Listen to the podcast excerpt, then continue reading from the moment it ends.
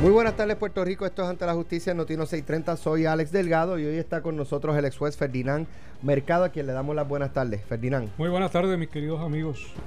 Licenciado José Capo, ex jefe de fiscales, buenas tardes, bienvenido. Buenas tardes Alex Ferdinand y al público que nos escucha. Y hoy está excusado el licenciado Guillermo Somoza Colombani, así que vamos a estar eh, nosotros dialogando sobre los temas de, del día.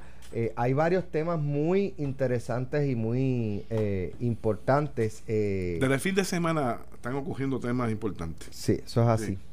Bueno, el primero que tengo, vamos a estar hablando de la determinación del Supremo de no acoger el caso sometido por la Junta de Supervisión Fiscal respecto a, a unos acreedores que planteaba la Junta que no son, eh, o sea, que no tienen garantías. Los bonos de obligaciones de pensión. Correcto. Y entonces el primer circuito de apelaciones en Boston dijo que sí, la Junta de Supervisión Fiscal llegó al Supremo y el Supremo no acogió el, caso. Así que prevalece lo de eh, lo que había determinado el Tribunal de primera, de primera instancia de apelación. Bueno, expresiones desgarradoras. Este es el tema del caso del menor que asesinó a su madre allá en el área este del país eh, ya comenzó la vista y eh, el policía que tomó la declaración del menor y que todavía está en disputa esa declaración. visibilidad. Correcto. Este, parte de lo, de lo que trascendió en la vista es que ese día de, del asesinato, el menor estaba en una playa en el área del condado, en una fiesta, la mamá lo va a buscar eh, y se percata que el joven está bajo los efectos de sustancias controladas. Eh, comienzan a discutir, llegan a la casa, la mamá le revisa el bulto, encuentra, me parece que fue marihuana, continúa eh, la discusión y en el área del baño él la empuja, ella cae, se da en la cabeza con el inodoro, con, con la bañera, no recuerdo bien. Y entonces el menor al percatarse que estaba muerta, la tocó. La tocó, la, la sintió y que dura. Fui con un cuchillo. Fui con un cuchillo y la le metió seis, eh, eh, ¿verdad? Le hizo seis heridas con, con el cuchillo. Eh, luego de eso, pues se fue con la TH, hizo el retiro de dinero, se quedó en, en, en, el vehículo. al par de días, al quedarse sin gasolina, lo, lo dejó abandonado. Y, y antes de eso, buscó el cuerpo y lo dejó, o sea, lo, llevó de la casa, lo envolvió y lo llevó a, una, a, un, a un pastizal donde, donde lo abandonó.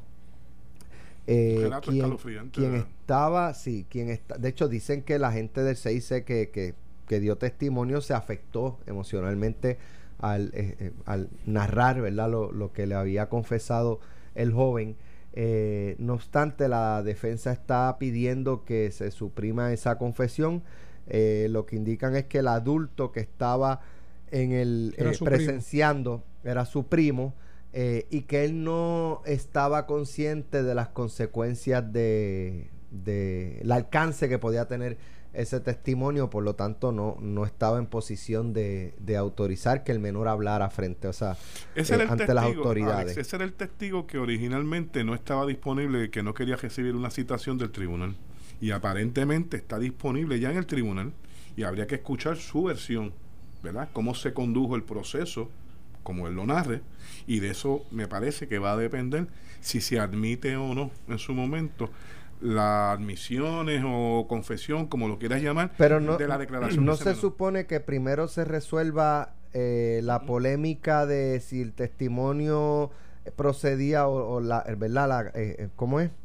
Tomarle declaración procedía o no eh, ya se virtió en sala el, Pero precisamente el testimonio. Pero se puede suprimir. Se puede suprimir todavía si no existe eh, una persona que supla la capacidad del menor, o sea, que proteja un adulto y que esté consciente de lo que está realizando, pues se puede suprimir, aunque, aunque haya una determinación de, de causa en la vista eh, preliminar. O la juez puede luego de escuchar al, al, a este adulto que acompañó al menor, si entiende que de las preguntas que le haga el fiscal y que le haga la defensa. Si no lo cualifica. Exacto, entienden que, esa, que eso no, él no entendió realmente las consecuencias, ¿verdad?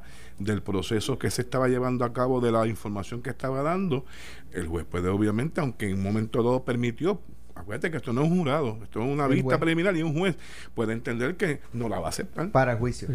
No, en su etapa ahora mismo. Por eso, ahora mismo en la vista preliminar. Prospectivamente. Lo, obligaría a una determinación de no causa. De no causa. Eh, aunque yo creo que eso no, no va a suceder por el tipo de, de asesinato eh, que es.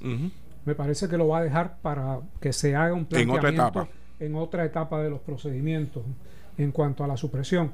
De que es descabellado, desgarrador eh, todo el proceso, cierto, que nos trae un problema de uso de sustancias eh, y las implicaciones que esto tiene también, pero nos trae algo un poco más allá del uso de sustancias, porque eh, si bien el asesinato de la madre fue bajo efectos de sustancias aparentemente, el resto de los actos del menor eh, que se juzga como adulto, no todo el tiempo estuvo bajo sustancias, o por lo menos no aparenta haber estado bajo sustancias todo el tiempo. Por lo tanto, hubo un proceso racional de su parte de saber lo que hacía y por qué lo hacía. Correcto. Denotan un mayor menosprecio por la vida humana.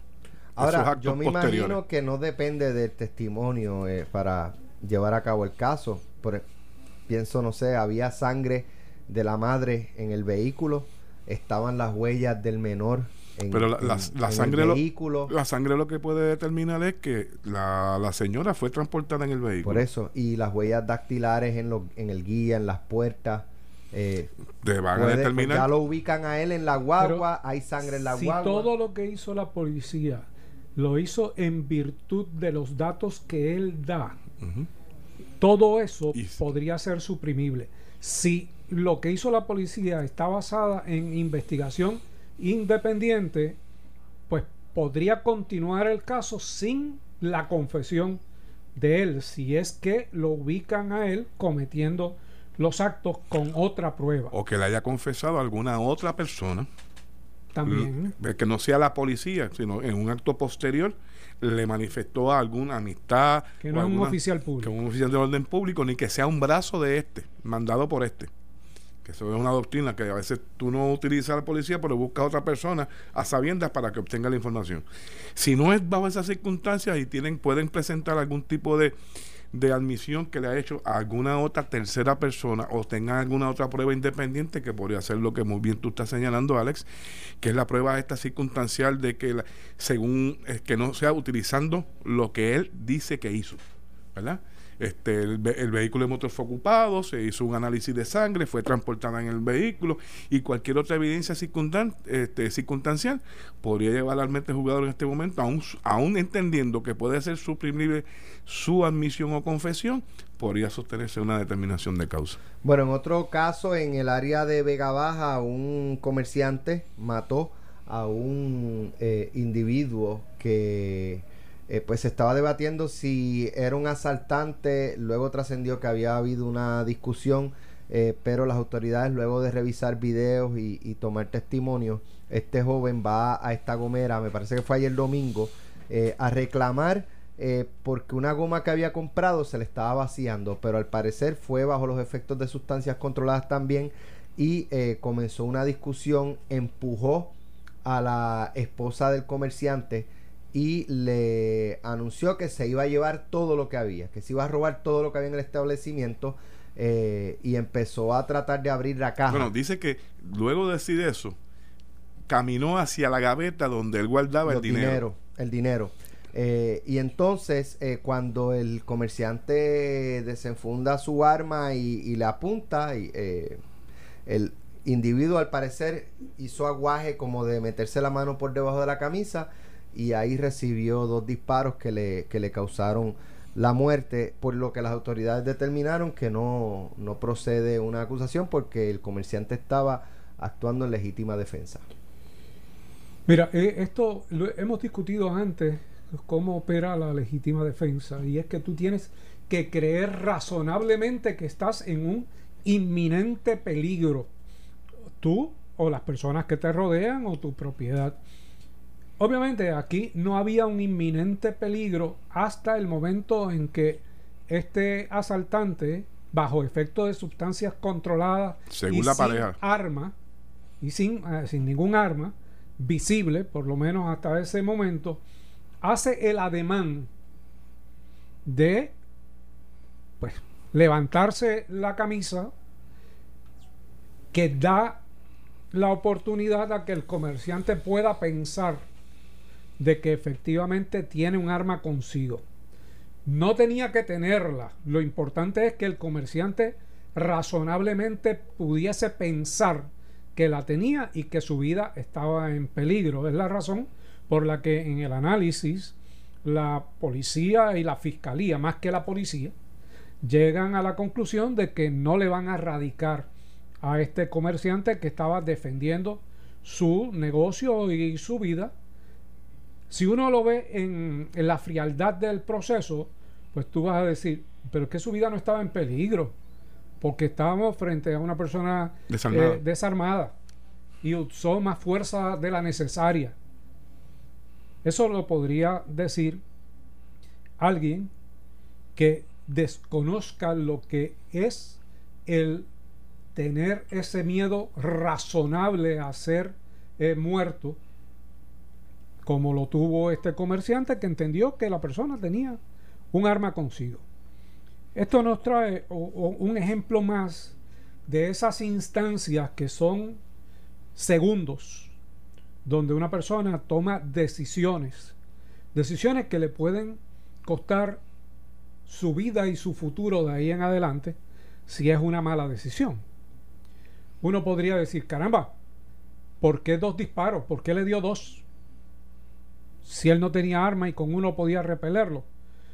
Bueno, porque muchas veces eh, la situación, el temor, pues te lleva a hacerlo extraordinariamente rápido en una pistola eh, disparar dos veces es algo bien fácil y, no es tan sencillo como que uno pueda pensar entre un disparo y el otro. Antes eh, se cuestionaba mucho eso, se cuestionaba. ¿Por qué? Bueno, pues se cuestionaba también, primero, primero porque no eran pistolas originalmente, eran revólver y entre un balazo y otro balazo te, sí te daba algún tiempo adicional, pero estas pistolas son prácticamente automáticas y tú con, una pequeña presión eh, eh, la, la, vas a disparar.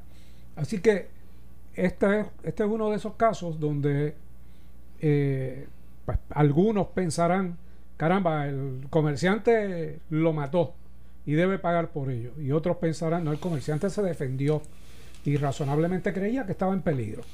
Yo soy de los que piensa que el comerciante creyó estar en peligro y obviamente se defendió. Mi análisis sería eh, de acuerdo contigo, este Ferdinand. Eh, fíjate que este caso comenzó con una noticia temprano en la mañana, eh, indicando que asalta, que dueño de negocio mata asaltante. Después del mediodía se publica por el mismo Jotativo otra noticia diciendo que ya estaba, se ponía en duda la versión del asalto porque hubo una discusión, según fue llegando la información, eh, indicaba eso, de que había unos testigos que estaban cambiando la teoría de, del asalto. Hubo una discusión, de una discusión. pero los primeros informes de la de, de, los medios de prensa era de que asalt, eh, dueño de negocio mata asaltante eh, luego de un asalto, ¿verdad? Eh, posteriormente en la tarde se va dando más información con relación a la teoría de la discusión, pero gracias a Dios, aparte de la versión, ¿verdad?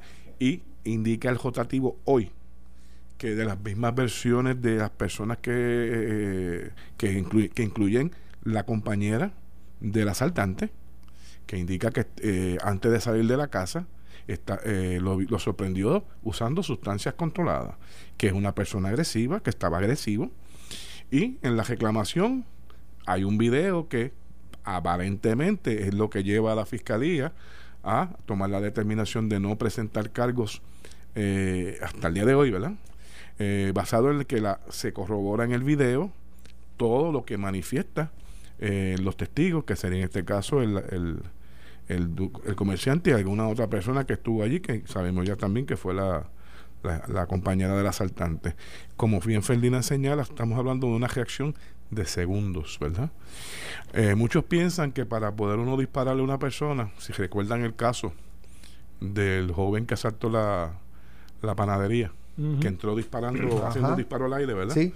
Este, eso era obvio porque tenía, ya hizo un disparo, tiene un arma de fuego en la mano, allí no había duda. Pero en este caso, eh, muchos piensan que hay que esperar que el delincuente haga una detonación para uno poder responder y no es así.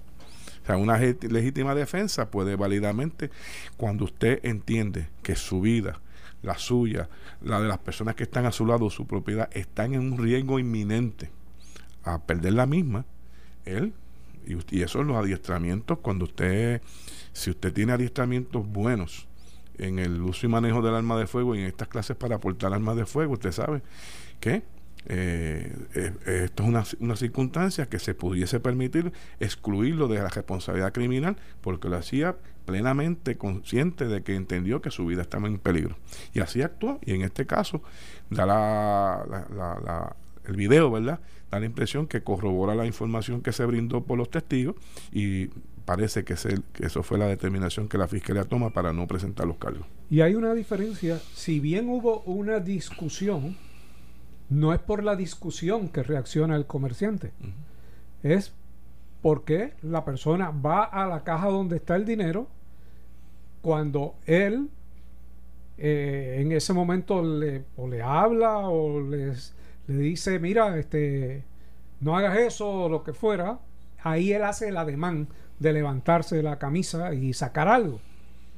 O sea que si no hubiese habido eso y el comerciante le dispara, pues estaríamos en otro caso. En otro escenario. Donde no aplica la legítima defensa y la fiscalía le hubiese radicado cargo al, al comerciante, ya sea por, eh, por asesinato o si hubo una discusión directa, pues por un eh, homicidio un negligente eh, bajo una subida pendencia o un asesinato eh, atenuado. Pero obviamente esa no es la situación.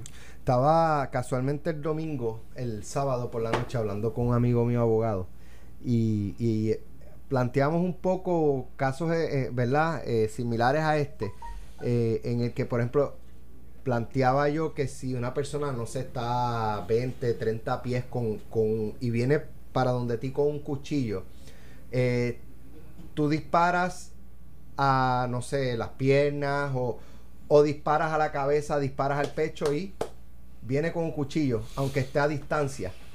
Eso es un argumento. Y, tú tienes que esperar que llegue sobre ti y te tire un. Bueno, que por eso, o sea, tiene que pensando que es una, una distancia considerable teniendo un cuchillo, no un arma de fuego. Lo que pasa es que tiene que haber. hemos hablado de la proporcionalidad de la fuerza, pues un arma versus un cuchillo. Pero eso tiene que venir acompañado de otros elementos. Por ejemplo, yo creo que en, uno de los días que estábamos discutiendo esto, tú traiste un ejemplo de que si tú ves a un individuo que viene entre cajos cogiendo con un arma de fuego, si tú vienes, y no es contigo la cosa, si tú sacas tu arma de fuego y le hacen dos disparos no sé si te recuerdas una vez que estábamos discutiendo esto. Pues, o sea, si el asunto no es contigo, tú vienes que con un cuchillo para encima o, o vienes de frente a ti a una distancia considerable, yo creo que todavía, todavía tú no puedes pensar que vienes en riesgo porque tú no sabes si el individuo va a seguir cogiendo para atrás. O sea, tiene que haber ocurrido algún altercado, incidente. O está huyendo. o está huyendo. O sea, tiene que haber algún incidente que haya ocurrido entre ustedes para tú pensar realmente que tu vida está en peligro. Ahora, si está si viene ya está. O dándole a todo el mundo. claro, a cinco pies. a cinco pies. Pues no le vas a disparar tampoco a las piernas. Claro. Porque, porque en los adiestramientos de uso de armas no, uno disparas a las piernas. Y viene con, eh, eh, la persona viene con la adrenalina en Jaime. tú le puedes meter un tiro en, una pierna y puedes seguir. Bueno, tú no le disparas a las piernas, puedes apuntar al centro, pero si tiene mala puntería, lo cogiste en la pierna. Tiene mala puntería, pues Oye, la gente piensa que a una distancia de cinco pies tú puedes acertar todos los disparos. Y yo quisiera que ustedes vieran en los campos de tiro personas que a cinco pies, cuando le ponen a hacer el ejercicio de tirar unas 10 eh, disparos, tal vez pegan 8 a cinco pies de distancia. Sí, sí, sí, Esto, o sea, la gente piensa que, digo, hay gente que tienen el arte de disparar y, la respiración y pueden lograrlos todos, pero no todo el mundo los logra. No, y si tú eres ese tipo de, tirador, pues ese tiro que fallaste te costó la vida. Eso es correcto.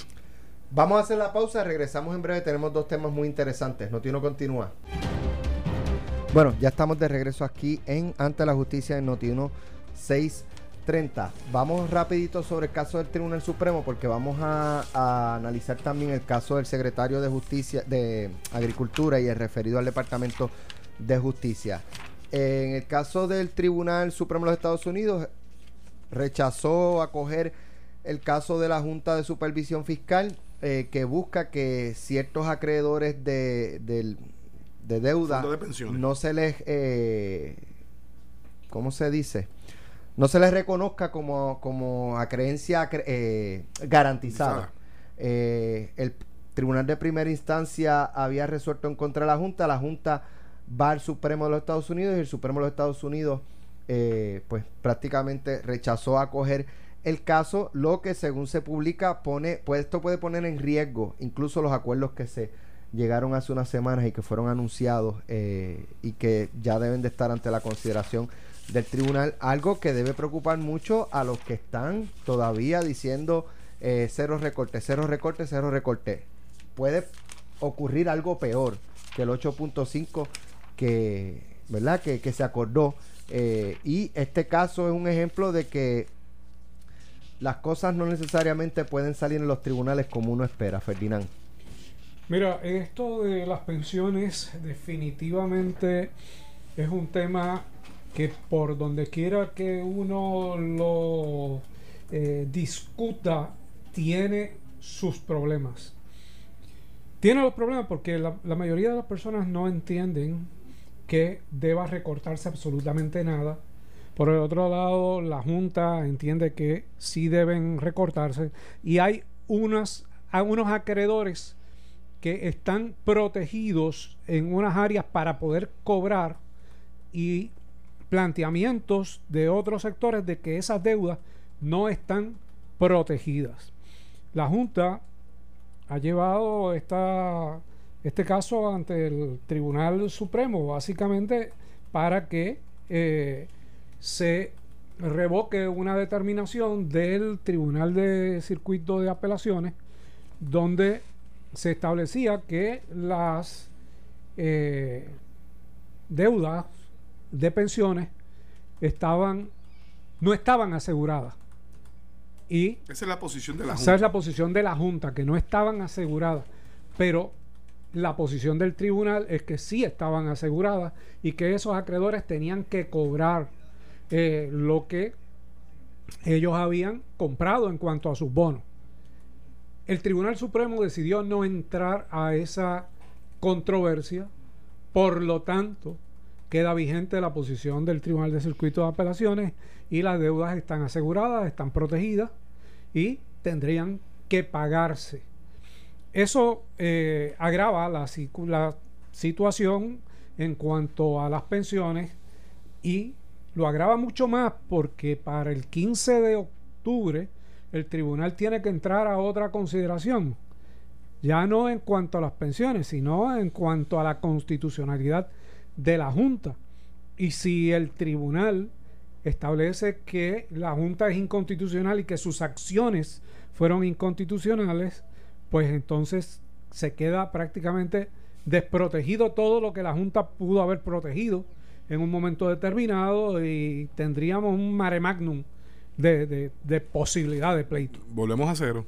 Y volvemos al momento crítico en que se aprueba eh, la Junta y que comienzan a establecer los planes.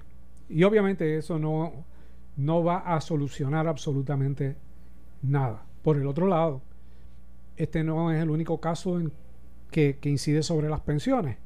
Ahora vemos que se están trabajando asuntos directos sobre las pensiones también de los jueces y que la jueza presidenta ha hecho unos reclamos directos ante la Junta eh, de Supervisión Fiscal como lo han hecho también los organismos que representan a los jueces, con una cantidad de dudas en cuanto a cuál es la protección que tendrían algunos jueces y el presidente de la Asociación de la Judicatura ha indicado que estaban eh, dispuestos a renunciar al 31 de diciembre una cantidad de jueces. Eh, eso eh, es interesante porque desde la perspectiva de la judicatura, pues le crea un vacío. Desde la perspectiva política les, llena un escenario perfecto de nuevos nombramientos. Si se van 50, son 50 nuevos nombramientos. Si se van 10 en el apelativo, son 10 nuevos nombramientos. Así es que, que aquí cada cosa tiene su particularidad y su beneficio positivo o negativo para uno u otro sector. Mira, me parece que todo en este momento se ha convertido en un área gris. Como bien tú señalaste, Ferdinand, y amigos que nos escuchan. El Tribunal Supremo va a entrar a considerar la situación de la constitucionalidad de la Junta y de sus determinaciones que todas las partes, unos, unos cuestionaron la determinación de la composición de la Junta, de sus nombramientos, otros añadieron, además de la composición, las decisiones tomadas. son todas las partes que han recurrido este, al tribunal con sus alegatos. Si eso fuese así, todo lo que se ha acordado hasta ahora quedaría en, el limbo, ¿verdad? y volveremos a, la hora cero, donde habría que volver entonces a hacer las designaciones como correspondan y volver a entonces a hacer todas esas negociaciones que hasta el momento se habían dado. Yo no, uno no quiere ser este, el que anuncie ¿verdad? cosas negativas y de incertidumbre, porque más que negativas son incertidumbres. Ahora mismo tú le preguntas a un pensionado, eh, se supone que ahora mismo ese acuerdo que estaba llevando el COR, eh, los efectos, no efectos nadie. que iba a llevarse a una votación entre los miembros de los pensionados para que eh, determinaran si acogían o no esa negociación que alegadamente se del 8.5, pues como que se queda en el aire, ¿verdad? Quisiéramos que el amigo Fabre, si tiene conocimiento y nos está escuchando, nos llame para ver cuál es su reacción. Yo, creo que Miguel, debe estar en, la misma posición, porque la jueza presidenta envió una carta que tiene como 12 preguntas.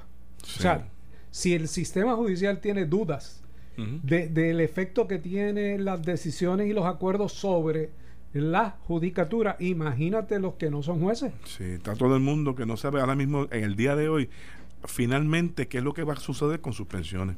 Los únicos, que tendrían, los únicos que no tendrían duda hasta ahora son los pensionados que reciben menos de 1.200 dólares bueno, hasta ahora. Ese fue el acuerdo de esta Junta. Ese fue el, compromiso de ellos. Pero si una junta nueva, si viniese una junta nueva y que tiene que tomar determinaciones, no sabemos si va a respetar ese, tipo de.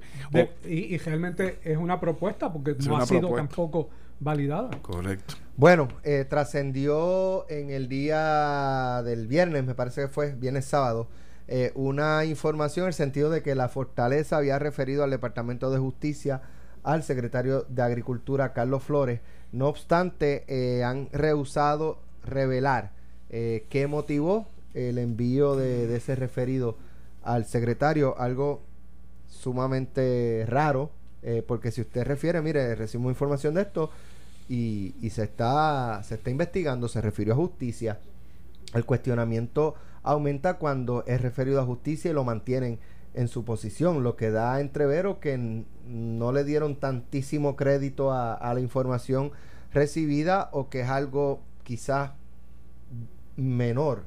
Pero tú por algo menor nos refieres al Departamento de Justicia, Ferdinand. Mira, esto me parece que es un cúmulo de errores. En primer lugar, la que recibe la información supuestamente que da margen a este referido es la secretaria de la gobernación. Pero se anuncia el referido por un comunicado de prensa. La secretaria de la gobernación dice posteriormente que ese comunicado nunca debió haber salido. Entonces, ¿qué se suponía que pasara? ¿Se iba a referir clandestinamente? No. Yo creo que aquí eh, han fallado en términos no de referir el asunto, porque pudo haber eh, información que diera margen al referido. Es que tienen que haberle dicho al país por qué lo estaban refiriendo. No adjudicar el referido, sino por qué lo estaban refiriendo la materia, a una investigación de, justicia, más allá de alegaciones de conducta impropia. Eso es muy amplio. Mire, eso en un país que eh, todo lo especula y todo se lo inventa, es destruirle la reputación completa a este señor, a Carlos Flores Ortega, porque salga bien o salga mal, no va a salir bien de las 99 cosas adicionales que eh, se habrán dicho que hizo como parte de la conducta impropia. Y no, no le das la oportunidad de defenderse públicamente, porque no sabe. No, no, Él no. no sabe de qué se Él no- trata. él no sabe ¿Qué le puede decir él al pueblo para que esté tranquilo? Nada. Que no, que Pues no ha hecho peor. nada malo, que no ha hecho nada malo, pero ¿sobre qué? Exacto. ¿Sobre qué? O sea, no, no lo pones a él en posición de... ¿Y sabes qué? Si se supone que no se hubiese filtrado, pues se filtró. ¿Qué vas a hacer? Aclara las circunstancias. Claro. corrige. Claro. No digas que no debió haber salido. Pero sí. Ya, y dejarlo to- top secret. Vamos a partir de la premisa de que no debió haber salido, según ¿verdad? Este, lo que se dice en el día de hoy. Pero si usted llama al secretario porque lo hicieron y le dicen, mire, va- estamos refiriendo unas alegaciones de conducta impropia suyas al Departamento de Justicia. Oye, él es parte del gabinete. Malo bien, él es parte del gabinete. Por, por deferencia. Por lo menos decirle, es sobre. eh, sin decir quién es la fuente. La alegación es que supuestamente los usted contratos, mane- los contratos del café. los contratos del café, que usted discriminó por los contratos del café. Por eso lo estamos refiriendo. Pues ya él sabe, ¿verdad? Y si la prensa, porque eso era obvio, la prensa en algún momento, mira, si no fue el viernes, eso se iba a saber más adelante. Pues creó toda la especulación y todos los medios están especulando. Lo que querían evitar es lo- el efecto que han tenido. Y- que y- todo el mundo hable de eso. Y más con este secretario. Ustedes recuerdan que a horas de la salida de Ricardo Rosselló, eh, don Carlos Flores Ortega se personó a Fortaleza porque tenía que ver al Sin cita gobernador, previa. sin cita previa, tenía que ver al gobernador sobre una situación particular que nunca supimos cuál era la situación que tenía que discutir con el gobernador antes de su salida.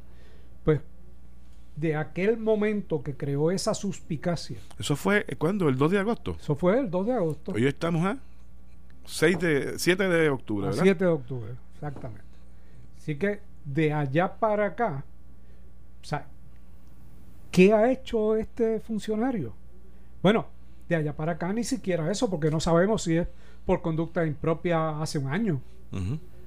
Ah, yo creo que esto lo han manejado muy mal. Tienen oportunidad de arreglarlo. Y yo estoy seguro que le deben estar buscando la vuelta, pero por el otro lado, se refiere a justicia, no se toma una medida profiláctica, no se le suspende, el funcionario queda con todos sus poderes haciendo lo que tenga que hacer, bueno, malo, impropio o propio. Y de lo que haga responde el gobierno y responde la gobernadora. Porque obviamente tiene su confianza una persona que es referida por alegaciones de conducta impropia. Si fuera de la propia agencia, fuese negligente el gobierno al dejarlo todavía en la posición. Si fuese algún referido de algún eh, eh, empleado interno del Departamento de Agricultura, ¿verdad? Por estar cometiendo un error al dejarlo en funciones.